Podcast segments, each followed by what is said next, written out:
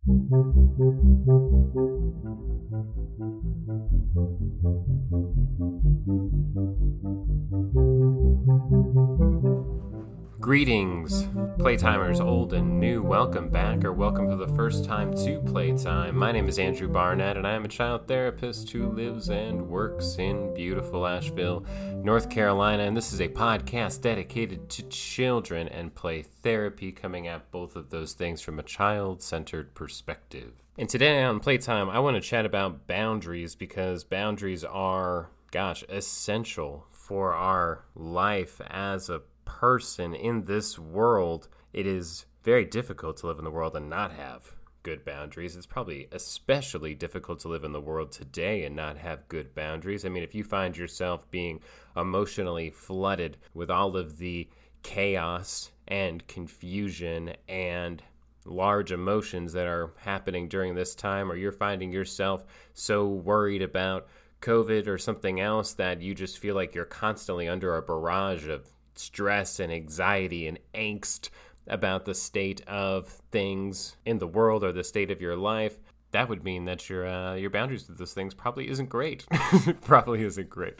I mean, also, I don't want to uh, minimize the deep, dark struggles of life and of our society, at least in the American neck of the woods, while at the same time naming that we all need to have some boundaries. We all need to have a time where we are able to tune out the things we want to tune out and tune into the things that we want to tune into, whether that's ourselves, whether that's the people around us, whoever. And fortunately for us, there is a group of individuals in this world who have exceptional boundaries, who often are very clear about the things that they don't want to do, are clear about the people that they're not totally ready to connect to. These individuals sometimes hide when a new person comes around or don't want to say hi to them because they don't want to let them inside of their boundaries yet. These people are often very clear with their preferences and what they like and what they don't like. And these people that I am talking about, of course, are children.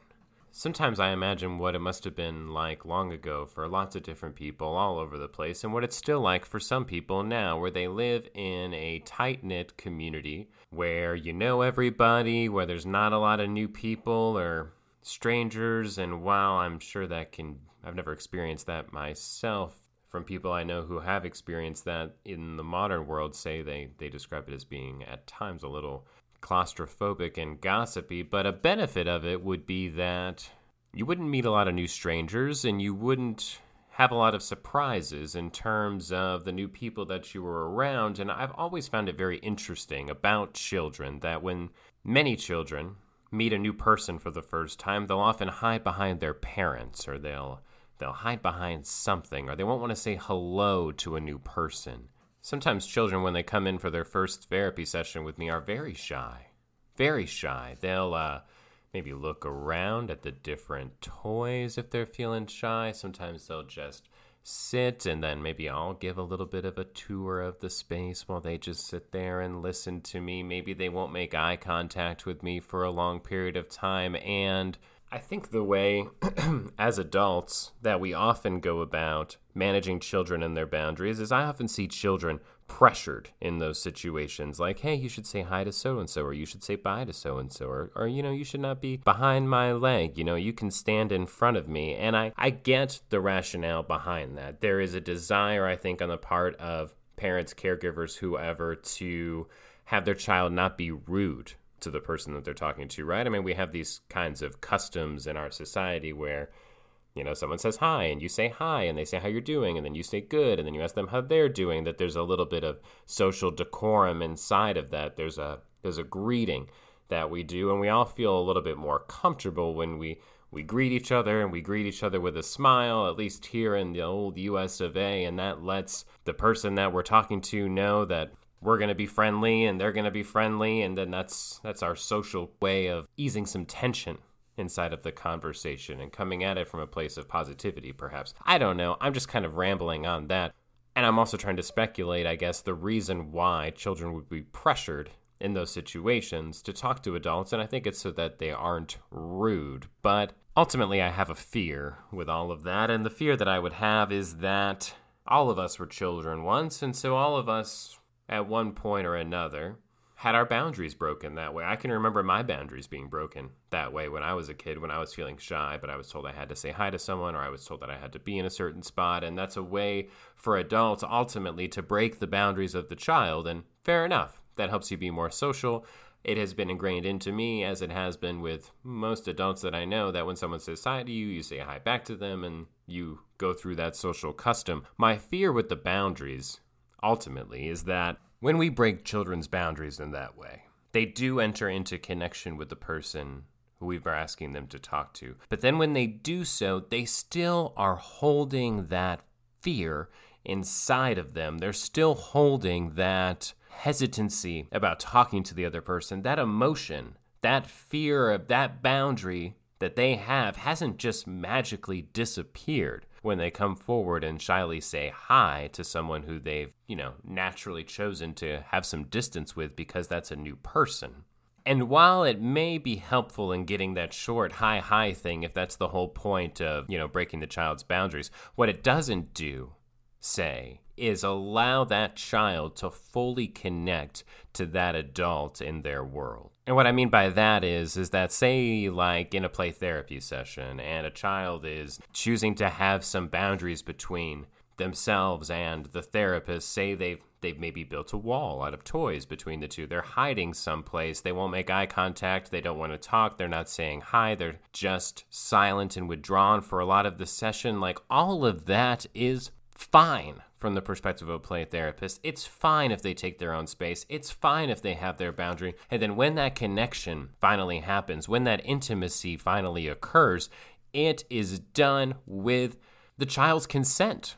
Not just with their consent, but with their moving towards that intimacy, with them bringing their whole selves into being in intimacy with the clinician, in connection with the clinician. And when they bring their whole selves, they're not bringing their whole selves with that fear and with that hesitation that they felt on the front end which means that they are available for connecting. They are available for bringing their whole selves. They are available to share whatever emotions are coming up for them. They're able to move through all of their unconscious and whatever else they need to project onto the play or the conversation inside of the session. Like they're able to connect without those boundaries. And the fear there is that when we fight children on their boundaries, that place in them of hesitancy, of being shy, of being anxious, it still exists inside of them. When we force children to violate their own boundaries, we don't give them the chance to be comfortable on their own terms. And children want to be in connection with the people in their environment. Let's even take the example outside of a play therapy session when you're connecting with a child in life. At least when I'm connecting with a child I know in life, and I respect their boundaries on the front end and I continue to spend time around that child and with that child, that child continues to take baby steps towards me every time, in session and out. They want to be in connection. It is not comfortable for a child, oftentimes, to not be in connection with someone in their environment. And if there is someone who's available to be in connection with them, who does want to be in connection with them, they can feel that and they'll move towards that person but on their own terms and in their own time. And it's not like it takes months and months and months or years and years and years to happen. It can happen relatively quickly. And as therapists, of course, we believe more or less that a lot of the emotional wounding that a person can undergo, lots of our habits of relating and behaving, and our relationship to our emotions and to ourselves and to other people and our attachment, that a lot of that is rooted in our childhood we should also probably be careful with that stuff sometimes. I mean, human beings are exceptionally complicated, and uh, hopefully, as a field, we don't naively feel that we have the human experience mapped and figured out at this point. But there's some truth in there. And I can think of a lot of adults who struggle with things like boundaries who have a hard time being boundaried with other people, who have a hard time when someone in their orbit is feeling an emotion and not taking it on, who have a hard time saying no, or have a hard time saying yes, or have a lot of social anxiety, or have a lot of social, just all kinds of different attachment issues to other people, and it feels weird or makes them nervous to be around new people. Like adults struggle with boundaries and struggle with attachment and struggle with new people all the time lots and lots and lots of adults struggle with those things. And it feels like it should also be pointed out that as adults, we can be guilty of breaking children's boundaries, of not helping children to move through and conquer their fear internally, but just to shelve it and ignore it and continue with what they're doing. Adults can even struggle with like their own will, like what do I want? What do I not want? How do I move towards the things I want? And we can also break that will very early on with children by forcing them to do different things by neglecting or saying that we don't really care about their own feelings about a situation and they just have to submit to the standards. And when your boundaries are shot and when your will is shot, those can be difficult things to recover in this life as a person. They're not impossible by any means, but but it can take some work to recover those things and Part of that work, perhaps, could be even just watching children. I love spending time with children and seeing how clear and how immediate and how transparent their boundaries are and learning some from that. I mean, as adults, we obviously learn emotional discretion. We obviously learn that there are some things that we will feel or think or whatever else that we're not going to share with other people. That's just ours. But we can still notice all of our reactions and feelings inside of ourselves. We can still notice when we feel like, ooh, I want to have a boundary or I want to be protected from this other thing. And I do think that if we approach children with respect for their boundaries and allow them to move through their boundaries and allow them to be the masters of their own fear and masters of what they're connected to, that we can raise some children who are who feel a little bit more powerful, who feel connected to what they want, who will still continue to be socialized in this world because they'll learn what it's like to be around people. And it's like, oh, sometimes there are some things you shouldn't say, or sometimes there's you say hi to someone even though you don't want to, just to be nice, but who can also be connected to their wants, their preferences, who they want to be around, what kind of life they want to build for themselves, and to be true individuals in that regard.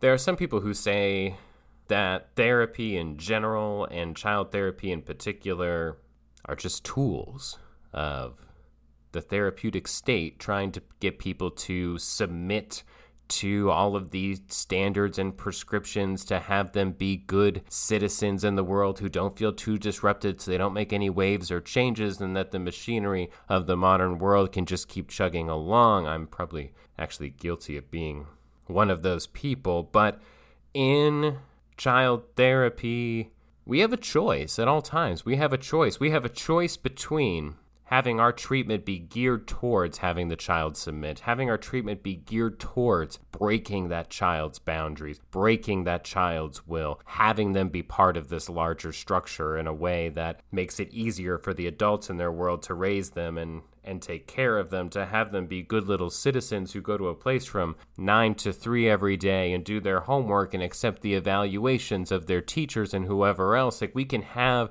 Therapy can either be supporting the status quo or it can be supporting something different. It can be supporting children being true individuals. It can be supportive of the unique individuality of each child and their unique journey and their unique struggles and the uniqueness of the person that they are going to grow into.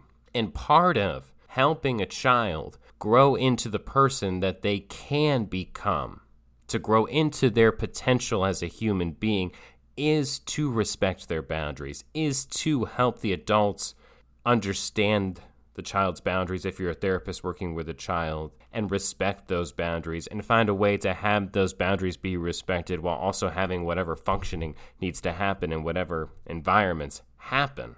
And those boundaries at the end of the day are necessary. They are necessary protective agents for the child or for any person to be able to develop with some consistency and safety and to not be overwhelmed by the stimulus of the world or to just have to ignore your emotions and move on with things anyway. And there are some that say also that we are living in a post fact world. It's hard to know for many people what's true and what's not true anymore, and people get different sources of information for their news that often just confirm their own worldview. And a question would be how do we raise children for a post fact world? How do you raise children when they're exposed, regardless of what side you're on, to a high level of information that's not true? that's not true? How do we raise children to be able to identify truth from falsehood? How do we raise children to be in a world where they will often be barraged with information? And how do we prepare them for that barrage? And I'm definitely open to ideas. If you have any ideas on how to do that, hit me up. I'd love to hear them. But the best way that I can think of how to do that is for children to have boundaries, to be able to have some internal say of what comes in and what comes out. And then when something comes in, how they feel about it. To be in touch with their own feelings about things, to be able to touch with the deep sense of like, ooh, that doesn't that doesn't feel right to me. That's coming from a place of hate, or that's coming from a place of fear, or that just doesn't seem valid. And then also being able to sink into like ooh, this does feel right to me. This does feel good. It does connect with my values. It does connect with the kind of person that i want to be. And to be able to tune things out when they need to and to tune in when they need to and to be in control to have individual control of that process. And we help children with that by simply allowing them to have the boundaries that they have maybe naming for them like ah you're not you're not ready to connect to me yet, and you're choosing to sit over there, turned away from me, and to have your own protected space. Or you've decided that you'd like to be quiet during this session, and I want you to know that I respect that. Or, ha, now you're peeking out at me from under that blanket there. You're taking a look. You're surveying me. You're seeing who is this guy? What's going on in here? We there's a way to still be connective in that space and to name with those things like, hey, I accept your boundaries, I see your boundaries, I respect your right as a person to not connect with me right now if you don't want to, and to connect to me when you're ready. And then to not lose that sense of fear and to not lose that sense of hesitation and to not lose that protective aspect. Because that protective aspect, those boundaries, though they're going to serve children when they grow up way, way more than anything that we can provide for them. And that's all I have for this episode of Playtime. Thank you so much for listening. I'm finding myself these days having a harder time coming up with episodes, and I don't ever want to just release episodes just to release them and just to talk. That's a waste of your time and mine. So, I will continue to respect when I feel like I don't have much to say, and I have this feeling in my gut that it's going to be like two weeks or so before I come out with another episode. If you would like to support the show, you can go to patreon.com slash playtime podcast. Of course, the show is offered for free and in the spirit of the gift. It is a podcast after all, which all podcasts are free. You can also support the show by writing in and asking a question about something which maybe will stimulate me a little bit and give me some material for the podcast. As always, get in touch with me if you would like. And yep, catch you all next time.